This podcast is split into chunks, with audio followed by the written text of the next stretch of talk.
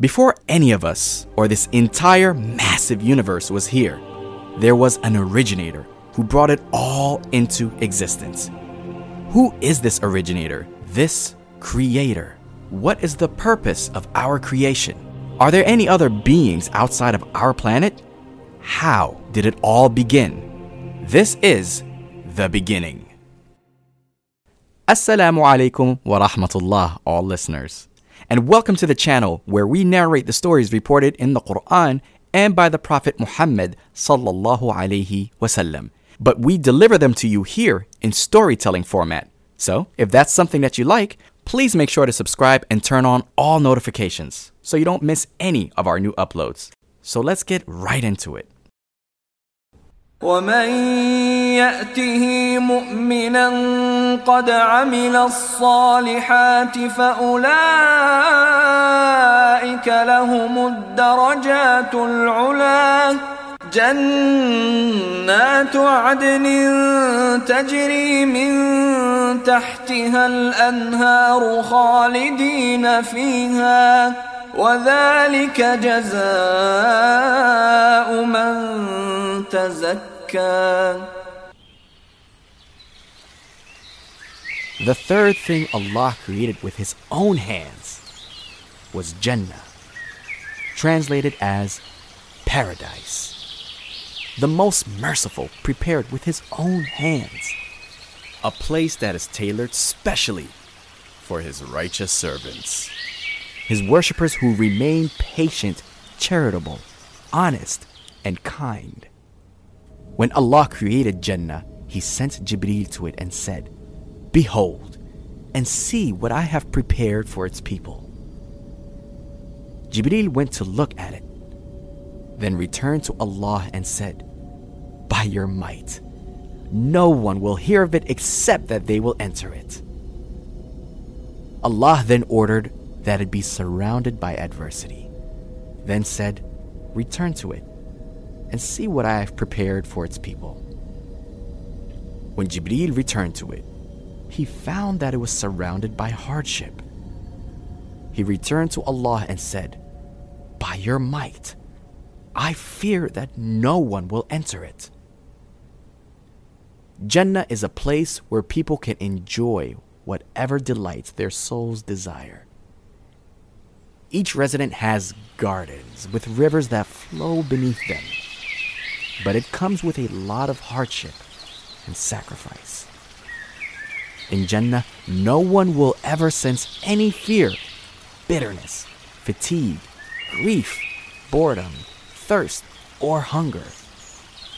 No one there can ever fall sick, grow old, or die. It is a place which no eye has seen, no ear has heard, nor crossed the mind of anyone. No person can even comprehend the pleasures that awaits them as a reward for their righteous deeds. Those who enter it will enjoy real pleasures, both physically and spiritually, fulfilling all their inner selves could desire, and they will live there forever. It will never cease to exist. They will never leave. Their joy will never come to an end, and they will have nothing to disturb their joy. Its provision is eternal, and so is its shade. This is the final destination of the pious. يا بني آدم إما يأتينكم رسل منكم يقصون عليكم آياتي فمن اتقى وأصلح فلا خوف عليهم ولا هم يحزنون والذين كذبوا باياتنا واستكبروا عنها اولئك اصحاب النار هم فيها خالدون Jahannam, translated as hellfire, is tied by 70,000 reins. Each rein is held by 70,000 malaika who are pulling, steering, and directing it. That's a total of 4 billion and 900 million malaika. Jahannam is like a wild beast that wants to consume everything. It roars and screams, and its fire is fueled by men and stones. The fire of Jahannam is like a mill that grinds thousands upon thousands of tons of grain and then waits for more to come. Allah will call out to Jahannam and ask, Are you filled? And Jahannam will respond, Are there any more to come? When Allah created Jahannam, He sent Jibreel to it and said, Behold and see what I have prepared for its people. Jibreel went to look, and he found that it was in layers, one beneath another. He returned to Allah and said, By your might, no one who hears of it will enter it.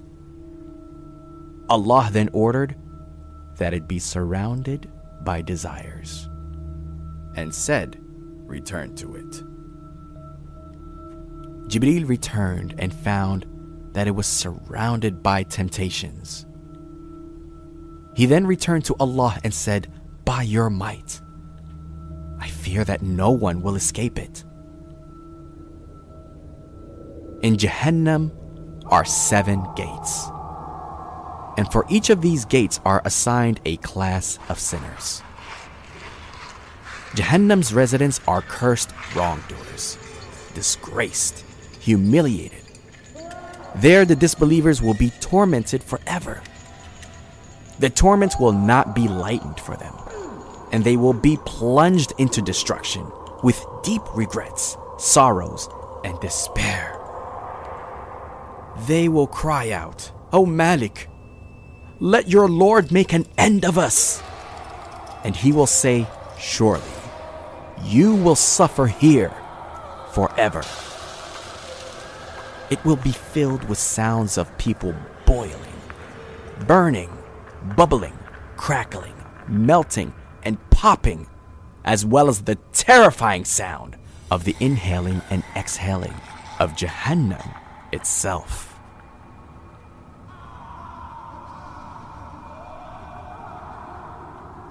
Each of the seven gates of Jahannam has many different sections of torments. In them are different lands, corners, rooms, and mountains, valleys, and creatures that torture in many different ways. None of the dwellers of Jahannam will be given any relief, pleasure, or nourishment.